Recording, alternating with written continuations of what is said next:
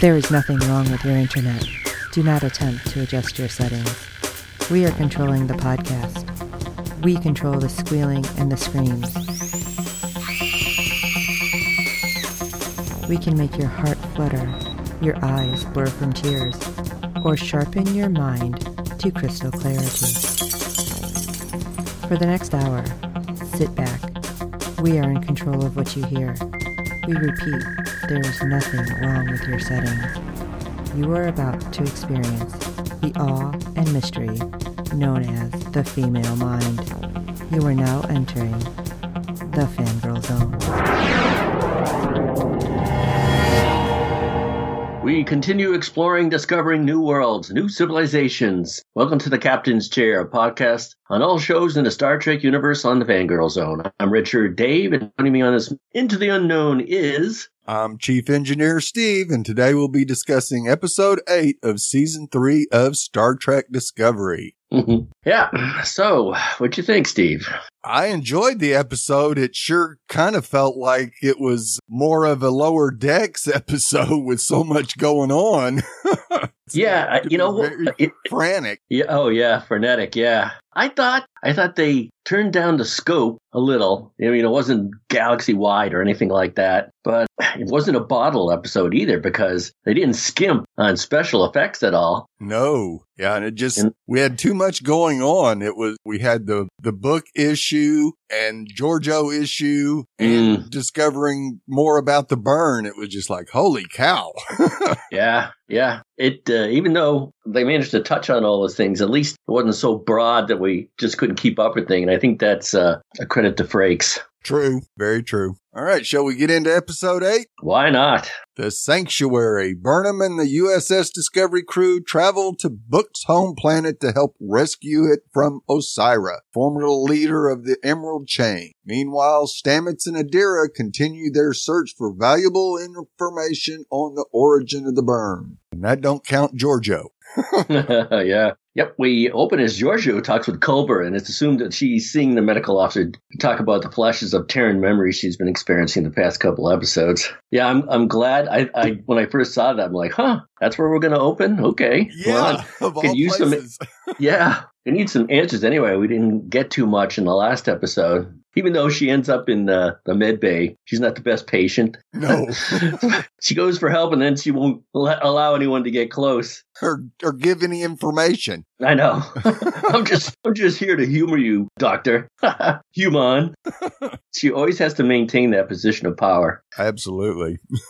Fortunately, Culber's able to dish it right back to her, though. It's tough playing that verbal uh, fencing with her. Oh yeah, and Culber did it amazingly well she doesn't she doesn't go to NICU. Oh, she goes right for the heart. Yes, talking so children. Gets, yeah, I know. Directing her to an atomic stand while warning her that without intervention, her brain could deteriorate past the point of no return. I don't think that's what she wants. You're not going to get much witty repartee if your brain goes. Right. you can't be the BA that you are. I know. Meanwhile, Book seem, seeks out Michael to share some urgent news. I, I got a kick out of that because he's running down the hallways. Yeah. There's easier ways to finding her. It's a good thing you ran into her. You're understood. You're in the 32nd century. Probably doesn't have a com badge. No, I don't think he does. I think he will. Yep. Turns out his brother sent him a message from the whole planet Kwejian, and it's under threat from the Emerald Chain. Can't get away from those guys. As Book explains further in Vance's office, environmental changes followed the burn, caused the planet's sea locusts to take to land and destroy their food supply. The chain offered a repellent in exchange for access to the transworms, and it seems they want something more. Man, they're tough. Not only to get, not only the transworms being threatened, but they also threaten threaten the threat. Yeah. Despite Vance's reservations, Michael and Captain Saru, who's doing pretty good as a captain, are able to get Discovery to go on the mission under a more diplomatic banner. Yeah. That was quick thinking, too. Yes, it was. I think they're gonna gonna get along well. We'll see how far they can push Vance. Yeah. We soon seen diplomacy will not work with the chain as we finally meet its leader, Osyraa. She didn't seem as intimidating as I hoped. Right. I mean, yeah, she, okay, she's the big bad, but I know uh, Philippa would fricassee her in a half a second. oh yeah, there's no doubt about that. Yeah, you want to melt. Yeah, you want to melt somebody with a look. Just get it from her. Yes, that was. Cyrus uh, like, yeah, I'm green. Deal with it. Yeah. Oh, and she she confronts her nephew Tolor about the prison break that happened on Hunhao, Hunhao, Hunhao, with a particular fixation on the Andorian escapee Ryn. True to her reputation, Osyraa proves herself to be merciless. As punishment for the slip up, she arranges for Tolor to be eaten by a transworm, just as she took out his father years ago. Okay, that was mean. Yeah, just And a little bit. Transworm cells are pretty scummy. yeah. I wonder who she's going to give Hoon Han to now. she she says to him, you know, that's why I call them transworms. It's not going to bother you, and then it, it just eats them. yeah. And it, you hear him screaming. So Yeah. it did, the trans didn't work too well. it is a boomer reference. Uh, it's kind of like the ending to Jaws, Yeah. where Captain Quint, like he's halfway down too, the opposite half from Yeah. the shark. There's your homework, everyone. See Jaws if you haven't. Yep. Back on board the Discovery, Saru and new First Officer Tilly are trying out new catchphrases as they walk into engineering. Wow. Did know, you get that feel- other thing? Yeah, did you get the feeling that Tilly was more of a an executive assistant there in that scene than the first officer? It's amazing how much he relies on her. Yeah. Oh, that other thing, a special project. Oh, you, your catchphrase? Yes. Yeah, she did come off a little bit like that, but she she actually turned it badass later on. oh yeah. Now there, Stamets and Adira present the data about the burn that they've acquired from Ni'Var. Origin of the event seems to be in the Verubin Nebula, which is giving out an audio signal similar to the song we've heard in the previous episode. That's not surprising at all. No, it isn't. They also isolate the noise and discover a Federation distress signal in it. Now, I loved how they focused in on Saru and you see his pupil just get big as hell and then they sh- cut to his ear and yeah. kind of figure, what the hell? what is Saru actually hearing in this? It's good that they actually give these people like their superpowers, things that distinguish them from the rest. Right. Now, as Stamets convinces Adira to write an algorithm to decode it, they reveal in private their preferred pronoun. And that was a great scene where she tells him, I'd rather be called they and them instead of her. Yeah. And Stamets just You goes, re- no problem. okay, come on, you guys. Let's go, everybody. Yeah. Now, Book is nervous about going back home, namely because of his brother. Hmm. Though not biological, the rift that developed between them still hurts when he started hunting transworms for the chain. He's not looking forward to showing his new beau what has become of his planet. Of course, nobody wants to bring their uh, girlfriend to, unfortunately, it's not meeting the parents, but Yeah. family. Yeah. Yeah. Now, when Discovery jumps to Kwejian, Saru decides to beam the two of them down to inspect the situation while they deal with the incoming Osiris problem. Now, did you think it was weird that Burnham dressed just like she was a courier and they kind of matched with, uh, with Yeah. They're- Yeah. At first, I thought they looked like uh, badass bathrobes. right. And I think, oh, then they're trying to wear the clothes of Kwejian, I thought. But you think that's a, a courier thing? I guess she has to do something neutral. She can't go down there as Starfleet, I guess. yeah. But- She's instantly identified as Starfleet, so Yep. I don't know what the difference is. No. Elsewhere, Adira is mournfully playing the cello when Stamets finds them. Them. Yeah. They reveal that deceased boyfriend and previous host Gray hasn't spoken with them recently, fearful he is hiding. Yeah, what do you make of that? Any thoughts? I'm kind of like Stamets. It's one of those things where he may just need some time to really get a grip on what's actually happened, just like Adira is. I mean, she's undergoing an identity crisis and not sure who they're going to wake up as every day. One's Well, why young and one's the other. Yeah, why wouldn't Gray talk to her, though? Why is he hiding out? Yeah, that's a good question. Unless he's determined that she's going to have a life too. Yeah, Because, Yeah. you know, a couple episodes, he was complaining that she wasn't, you know, all she was doing was working, eating, and sleeping. right. Yeah, so, So- he's jealous. Thanks Eh, a lot. maybe. I thought I stretched it out a little further. I thought they might have, have a collective intuition of what's going on in the galaxy, and uh, they know more than they're letting on. They don't want to communicate that to her since they share thoughts anyway. That's very possible that the Trill is definitely keeping important information from her. Right. I mean, it, you would have thought that as soon as they figured out that the sound emulating from the nebula was the song, that Mm. Senatal would pop in and say, yeah, that's where it came from. But Yeah. we didn't hear that. Nope. Strange. Stamets tries to put her mind at ease with the duet. Who knew Paul knew how to play the piano? yeah, I thought they were going to fake that at first and not show what his hands Right. were doing, but then they did. But it was just playing, you know, some easy chords. So who knows? Yeah. Now, Ryn causes some discord as he storms into Saru's office, demanding he leave the ship and grumbling that the Federation favors often come with strings attached. Yeah, that's when uh, Tilly gets her badass moment. Hold on a second there, Yeah. buddy.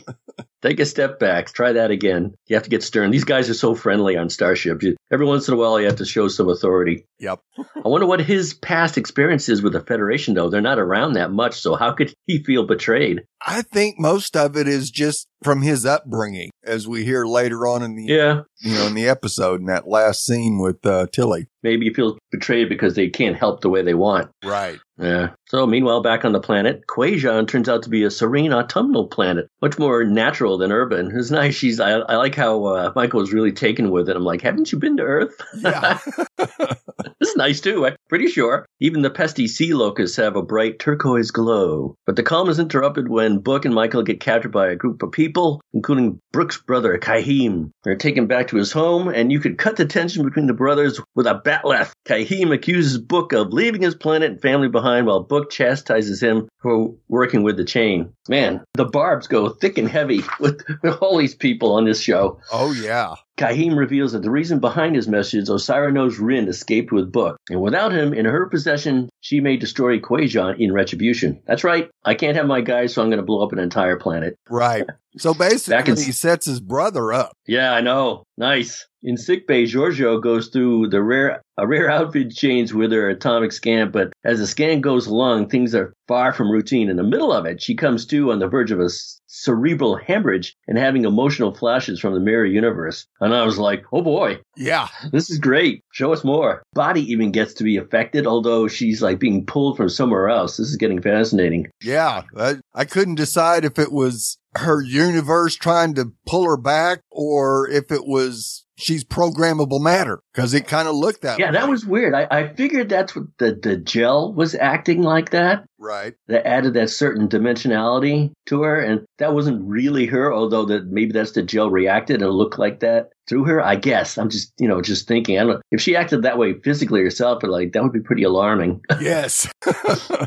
Her reveries literally break the scan, but she tries to recover by walking away and denying anything happened. That's typical. yeah. Osiris ship arrives, and the Emerald Chain and Discovery leaders come face to hollow face. So Western. While Yeah. Sue tries to keep a straight face through diplomatic protocols, not that he could change his face that much, No. the Orion shoots him down, talking about the hubris of the Federation. Again, what do they know? Maybe it's just that the Federation has high ideals and plans, but they just can't execute them. Right. And Yeah. it was a nice back and forth between those two and the hubris of the Federation. And Saru tries to jab back at her with the Orions being slaves. And oh, that didn't Yeah. go over too well either. No, I know. Truth hurts. She threatens them to give her Ryn, or she will take out the planet. She next talks with uh, Kyheem, who is brooding after nearly coming to blows with Book. She points out that the sea locusts could destroy their food again without the chain's help. Despite all this, Kyheem refuses to give up Book, and true to her word, she begins a carpet bombing of Kwejian. Boom, boom, boom. I love those special effects. Yeah. But it was really nice to see that they at least had some kind of defense system set up. I And It know. was pretty slick because you can't find anybody inside it. Yeah, I don't see too many people on that uh, planet anyway. No, we really did. fun. We saw the few people that captured Book and Burnham, and that was about it. any other movie, you'd see pieces of uh, buildings tumbling with scared citizens running to and fro. Right. As the planet goes up in flames around them, Book and Michael scramble to maintain its defense systems. What doesn't help is Kyheem, who intervenes to scrap it out with his brother.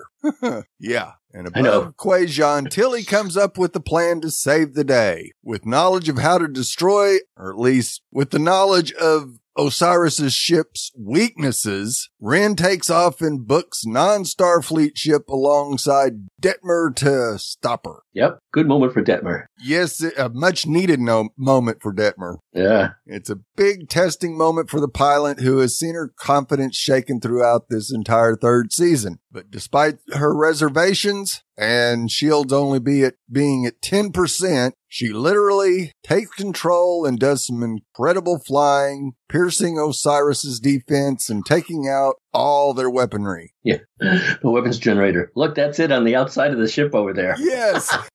Maybe that's the access point. I'm thinking to myself at first, really? yeah. the weapons generator is sticking out on the outside of the ship. That's not a good spot. No. Discovery emerges victorious, but before leaving, Osyraa promises them the Federation will feel the full weight of the chain. Yeah, way to go. What do you think Vance is going to say about that? Yes. Uh, uh, you people. Uh, back on Kwejian, Book challenges Kyheem to kill him, but his brother just can't go through with it. So after Osyraa leaves, Kyheem laments his situation, revealing he has a son. I love Burnham's reaction to that. You have a son? I'm an uncle? Yeah, while Book is reeling in surprise, Michael comes up with a plan to save the planet. With their combined empathic powers, as well as a little help from Discovery, they are able to encourage the sea locusts to go back to the water. Of course. Of course. The brothers finally see eye to eye, and Kwejian is famine free as a result. And we back on the ship. Detmer gloats about her badass maneuvers in the cafeteria, which was awesome. I love Yeah. it. Oh, says, Oh, I'm going to have to put up with your macho for now. Uh, just for about a week. Yeah. and Tilly sits down with Ryn. Now, while he's grown up with rumors of a deceitful federation, he finds her trusting enough to tell her that the chain is running out of dilithium. And that's the reason he was so valuable to Osyraa, because he's the only one that knows that. so why keep him alive? Seriously, though, I wonder if there's another reason. I think she probably would have gotten rid of him if she had gotten his her hands on him. Well, he was a slave on the on the planet for Tolor. Yeah, Gotta that's true. Yeah. Just get rid of him there. You don't. You need him to be a slave because so she can watch videos of him for entertainment. Oh, look at him carrying that thing. It's too heavy. I just bump him off. Right. Yeah, you would think with a secret that big, she would have gotten rid Hmm. Of him much sooner. Yeah, we'll see. Unless there is another reason, something romantic, perhaps. Wow. There's a lot of romance floating around in this series, you know. I know, because here he is basically trying to start a revolution against her, and all she does is chop off his antennas. Yeah, Really? yeah. That's go like back. I mean, come that's on. like emasculating him because that's the worst thing he could do to him. right. Perhaps Yeah, there, yeah Hmm. there's something going on there. there is something going on there. I think. Meanwhile, Book and Michael give Kyheem and his son a tour of the ship. The brothers jokingly banter after, before thanking each other for doing what they need to do for Kwejian. In private, Book admits to Michael that the day has made him see the Federation in a new light, considering what it can do for the planets in need. And surprisingly, he wants in. So you know what that I- does? That diffuses the whole conflict Right. about him being flying off to space and her going to have to rescue him. Of course, it does rob them of a few plots for rescue missions for every time Book gets himself in trouble, but that gets pretty old pretty fast. Right. As Michael walks off to fix his ship, he has a smile on her face telling how much she liked visiting his home. That was cute. Yeah. Yeah, that was a Seriously, though. grin that uh, Burnham had as she's walking Yeah, off. yeah. She has a great smile.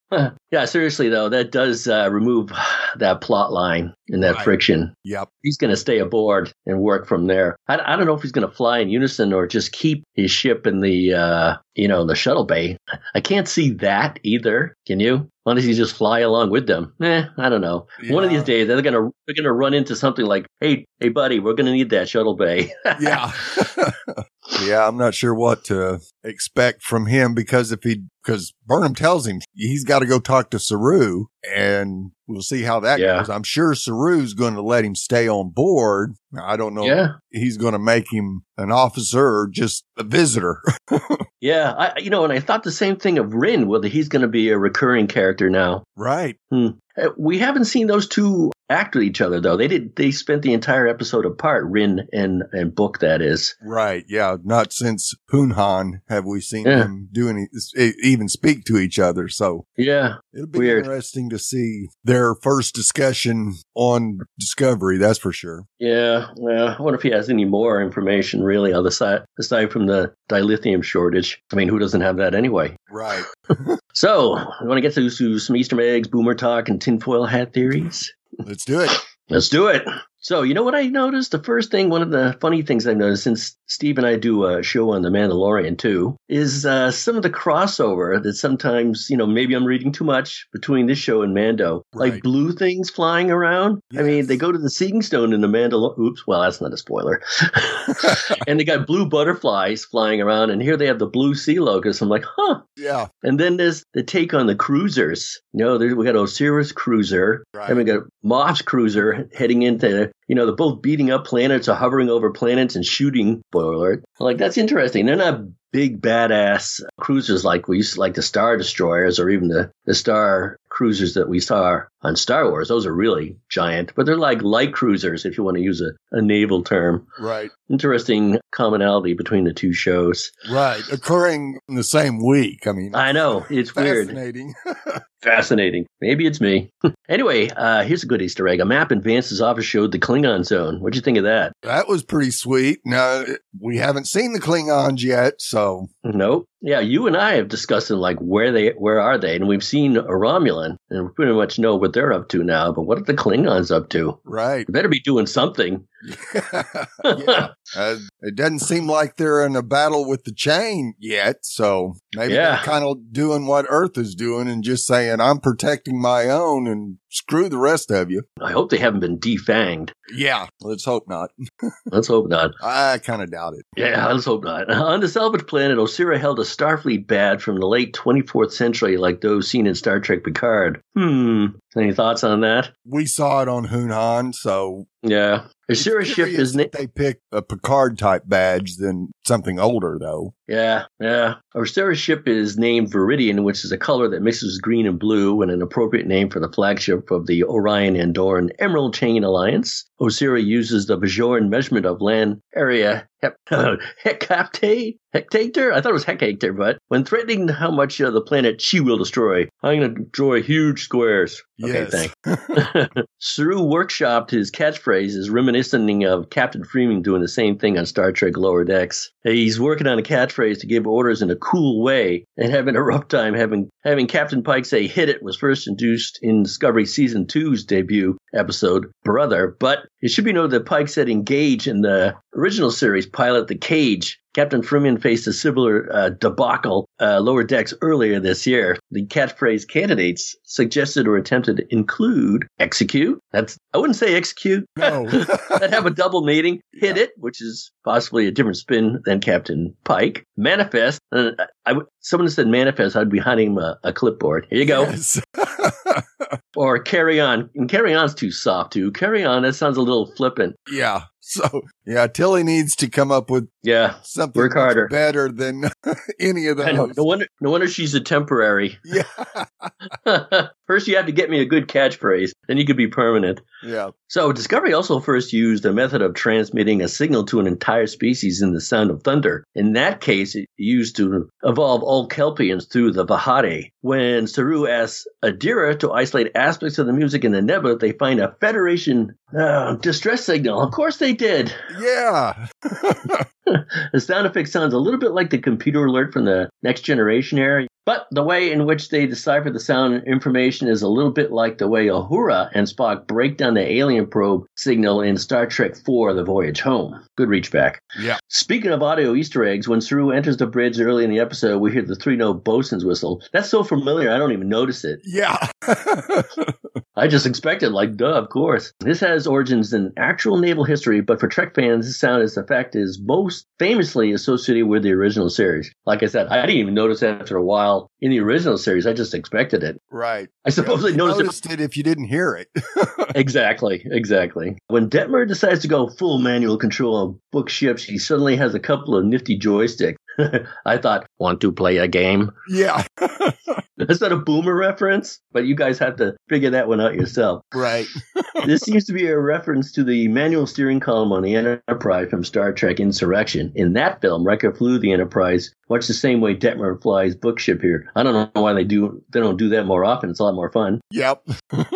And of course, who guess who directed that movie and this episode? That's right, Jonathan Frakes. He, uh, I think he's known for uh, as a director for adding a certain amount of humanity to his direction too. oh, absolutely. Yeah, I, I like what he brought out of Detmer. Yes. It turns out Book and his species aren't space wizards, but instead, as Burnham says, they are empaths. Huh. This is a wink to the uh, original series episode, The Empath, but also to the most famous empath in Trek history, Deanna Troy. I wonder if we'll see her again. And lastly, Burnham also mentions that the Discovery will amplify the empath- empathic signals of Book and Kyheem, just as I did on Kaminar, the difference on this Discovery Season 2 episode, The Sound of Thunder. Why not? Easy Yep. solution, get it done. yeah, it's like always. Hey, they're the Federation. Yep. It was great to see when Detmer goes manual and Grudge jumps on Ryn's Oh. lap. What is this? That was awesome. That was us. What is this cat? As in a pet? Yeah. Then of course it just stays there. He's like holding on to it. I thought the thing would like Grudge would just jump off and run, but Right. he's, instead they're like bonding with each other in their in their sheer terror. Yeah. Okay, so I'm working on a tinfoil hat theory for this episode and trying to Right. figure out what the uh, uh, the signal is coming from the middle of that nebula. Right. Yeah, the first thing I thought is that the Red Angel suit, for some reason, it got interdimensional or stuck. Then I thought, ah, if it's a ship, and they're assuming it's a ship Right. because it's a Federation signal, how do you know it- it's just not the suit and it gets stuck? Right. Well, And- the suit wasn't really a Federation device. No, but uh, well, maybe it's carrying a signal from the past, like you screwed up. Right. You're ruining, you're ruining the, the timeline, and we're using it as a distress signal because we know it can read back to her. But she said it it should have destroyed itself, right? Right. Yeah. That was the, the signal was the suit would explode and that would let Spock know that Michael made it. But did it? Yeah. We don't know. We, they didn't do a cut shot showing Right. Spock seeing it. So we don't know. So yeah, it's, know. still- it, it's possible it could be the red suit. Yeah, it could be. An, I I mean, it could be an alternate dimension ship. I mean, if they, if like I thought that uh, Michael Burnham created the burn because they named it after her, Right. and it could be. Uh, it's either something from the past or the suit from the past that they sent through this wormhole to to, to tell her she's made a, a terrible mistake, Right. perhaps with this whole burn thing, or I don't know. It just created a whole new timeline, and this ship from another timeline is trying to communicate with them Right. or or sending a distress signal trying to get back to its own timeline because it's stuck Right. in the future. Or I even thought, well, maybe it's Terran. But they didn't have a Federation in the Terran universe, or did they? Yeah, they did. They were just evil. Right. Yeah, so maybe it's that, and they don't realize it's a, a Terran Federation ship. That's a, that's a little iffy, Yeah. but you know, at this point, why not? Yeah. yeah, there's all kinds of possibilities. It could be a ship from the temporal war, Yeah, which would be pretty cool, but and it, it could be just a regular, you know, another starship, you know, Starfleet ship that has gotten stuck, but it could send Georgiou back to you know, the 23rd century. yeah, So at least she won't fall apart. So that may end up being how we get section 31 in, in the past. right, right. Well, we have to send you back so you don't die and you get your own series. Right. Boom. She's like, deal. So we do have some feedback. As always, our friend Fred from the Netherlands has given us some feedback. So let's take a listen. Hello, Steve and Dave. This is Fred from the Netherlands with some feedback for Star Trek Discovery Season 3, Episode 8. What did I like most about this episode? That was actually the interview in the ready room with Ian Alexander and Blu del Barrio. This was not the best episode. Book's home planet with the fight with his brother. I didn't like that too much. I had a bit the impression of the last season of Killjoys where the quality of the storytelling got less and less. And then that whole thing with that infestation on this planet by these beautiful floating plants or animals. And at the end, the two brothers were able to just convince them to go back to the sea just by their empathic powers. What the heck? And, and the Discovery had to boost that? Really? And are these two brothers the only two empaths on the planet? Couldn't they boost it with just more people? I found that all a little bit far fetched. I also have some problems with Odessa. She is not really convincing. I mean, it's just in, in the acting or something like that. Doesn't really feel like a real threat. The whole thing about Georgiou is getting annoying. They can speed that up a little bit, but if we see the ready room and we also see scenes of next episode, we probably will get more insight into that next week. What I did like is the interaction between Tilly and the Andorian and the Andorian and Detmer. That was quite okay. Piloting Booker's ship and the way she did that and the success she had with it is probably very good for her self-esteem, something she probably really can use at the moment. Okay, I will stop my rant here and leave the positive feedback to others. Greetings, all the best, Fred from the Netherlands. Fred sets a high bar. Yes, he does. Not the best. No. Yeah, I don't. You kind of alluded to it yourself. Like, what the heck? That's your solution. Why didn't they reach that a long time ago with everybody empathing together? Right. Well, maybe it needs a starship to do it. But I, I get what I get what Fred's saying. Right. You know? Yeah, absolutely. Yeah. Yeah. I think, eh, like, I thought that the, it was Frakes downscaling the episode a little bit without making it too cosmic, giving a little more humanity to everyone, but, uh, and then wrapping it up in a nice bow at the end. So I guess Yeah. that's what Fred has a trouble with. Uh, I like that Fred, uh, wasn't impressed with Osyraa either, because neither was I. You know, No. she wasn't that threatening. no, I mean, we've got the biggest BA in the universe on the Mm. ship. So, Two universes. yeah. so Yeah. you got to be a, there's a high standard for being a baddie here. And Yeah, she that wasn't it. close to it. Better nephew to a sandworm. Yeah, what else you got? Yeah.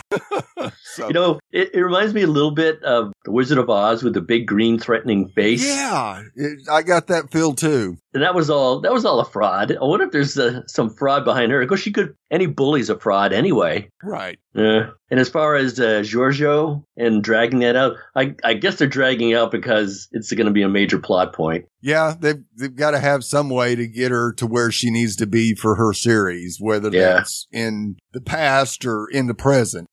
Right. there just got to be one some way to do it, and so that's next week. We'll probably get more information on that, and you know, I don't know what they're going to do with the Yeah. burn. You know, know. are we going to go to the nebula? Oh week? yeah, they're going to go to Nebula. It'll be the suit, and they'll put the suit on uh, Georgiou and send her back. Georgiou and send her back. Boom. Okay, everybody, you don't have to watch the episode now. I just figured it out. but as always, Fred, we do appreciate your feedback. And let's hope next episode is more to your liking. Yeah. Now, we also have some more feedback, this time from Jazz. So let's hear what she thought about the episode. Hello, this is Jazz, and I have a review on season 3, episode 7. I thought it was great that the doctor showed genuine concern for Georgiou's brain issues, and my first favorite line of the episode was that brain issues start off small. It's, what was I looking for again? Where'd I bury that last body? and she wasn't, he wasn't taking any of her crap. And I love that First Officer Tilly had the awesome idea of taking a separate ship with the best pilot who gone rogue, hint hint, and kicking ass and taking names. I give props to Ryn for being able to get approval from Grudge and hold on to a cat while going in a dogfight. So props for both of them for that. Very well done. I enjoyed it all. I think thoroughly that the series is enjoyable to watch. It keeps me very engaged, no pun intended. And I think there it's very solid writing. And I find it all very enjoyable and the time flies by. And I thought this particular episode was great to have all the other characters get a chance to shine. I thought it was interesting that the lullaby goes everywhere since the burn seemed to go everywhere. So everybody essentially knew the lullaby. Maybe it's like a subliminal suggestion. The ship that's inside the nebula could be her mom's ship. Maybe there was a ship that came with her when she went and did her red suit duties and that ship is stuck. Maybe it's called the Tasha Yar or the second Nog or the Janeway or the Data or something like that. So well, I'm sure we'll find once the algorithm is complete. And uh, let's see, we have, I love that they had a she, they, them chat and that it was just a small part of the episode, not a big deal, but yet was. And was accepted. All right, no problem. Very easily. I like that a lot. It's nice to see Stamets be a friend and proud of Adira's work. I would think it would be very hard to work and compete with somebody who had four lifetimes at their disposal to work on things, because that's an awful lot of knowledge that you have to sort through in your head. I love that they've asked for permission to help Book's world and not just go off on their own. And they said, okay, great, you're observing. It's all good. And Book was saying, no, you've already met the family. You've, you've met Grudge. And she's like, oh, and I precious every, I enjoy every minute, which I thought was adorable. Because, you know, if you get the love of the cat, that's actually high marks. Or dog for that matter, but he has a cat. And see, I had no sympathy for Tolor being dinner to a trance worm and dismembered. I think maybe the catchphrase Saru could use could be proceed, because I could see him saying that with gusto or no gusto, and it would still fit with his personality, because just hit it wasn't hitting it for him. And props to Ryn giving the thumbs up, supporting our Detmer pilot, saying, yes, he did an awesome job once he got Grudge settled, and we went manual and kicked ass. So I thoroughly enjoyed it all that's about it. You guys probably talked already about all the, the funny one liners and jokes. I think that Georgiou actually is scared to death, but the way that she shows it is by pushing people away, sort of like a test to see if you'll come back. So I'm sure she is frightened, and I would think that the guy who originally chatted with her, I think, put something on her Starfleet emblem because they swapped that back and forth, and maybe it was like blowfish toxin or something that you can't see or feel. And that might have seeped into her system and caused her all these issues, which she had not had up until this point. So it would not surprise me at all if he just used her as a laboratory rat to see this. I think this is what this will happen. Let's find out. He doesn't strike me as a nice guy. He's the guy with the white hair. So anyways, hopefully we'll have a somewhat happy ending for that. I did see the previews where she was walking along the, the snow tre- treadled areas. So hopefully that that will work out well for her. I think Tilly is doing an awesome job until they find a more permanent solution. I thought it was cool that I was right because he developed a rapport with her. It's a lot easier to work with somebody who gets along well with others than to work with somebody who has a huge ego and smarts in some areas but not others. Sometimes that makes it more of a challenge and an annoyance than a help, which is really what the first officer is supposed to be. A help to the captain, not a I can't believe you did that kind of person. So, anyways, I look forward to the next episode. Enjoy the podcast as always, and hello to everybody near and far. Thanks. Thank you, Jazz, for that fantastic feedback. Good tinfoil hat theories, too. Oh, absolutely. And Of course, yeah, the, it was uh, really nice to see both Culber and um, Stamets and Detmer get some much needed screen time to, and, you know, really shined. I- could watch uh, Culber and Georgiou dance around each other for hours. That would be just so great. They should send those two to a, a holodeck with some bat'leths. yeah. You kids have fun. Yeah. and yeah, I think that Tilly is exactly the first officer that Saru needs right now, at least. And I think she's going to do a fine job as long as she doesn't have to go leave the ship. I know. She gets uh, a little unsure, and you don't want she's she'll stutter, and, and you don't really want that if she's in a tough spot. Of course, it's going to happen though. She's going to be put on her own. She'll get the big test. yeah. But you know, she passed a mini test when she uh, she told Ryn to stand down. Right. I like Jazz's take on uh, Michael's reaction too. That again, we spoke of Jonathan Frakes adding humanity to every character, and I know it's the same thing that Jazz did too. Right. That uh, her big smile and, and acting with Cook, Book, Cook, yeah, fun Cook. We found a, found a found a job for you on this ship. what? I'm not going to run the library. I'm going to be working in the cafeteria. Right. well, thanks a lot, Jazz, for that great feedback and looking forward to hearing from you again. We'd love to hear your thoughts on each and every episode this season and looking forward to interacting on social media with all the great fans. How can the fans interact with us, Dave? They can go to www.fangirlzone.com and click on the contact link where you'll find several ways to contact us via email or through social media on Twitter. He's at Sawyer Steve and I'm at the real ID Dave. Please review and rate us on iTunes and every other platform you're listening to us on, as good ratings and reviews help other fans of the show find us, as there are a lot of Star Trek Discovery podcasts out there. Tell your friends, and we do hope you're enjoying our podcast. And don't forget to check out the other great Fangirl Zone podcast. The ninth episode is on December 10th. How did they do that? And it is titled Terra Firma Part 1. So until then, remember. This is Chief Engineer Steve. If you face something, you can beat it. And this is Redshirt Dave. And like Georgiou, I'm off to my very own gel exam, complete with joysticks.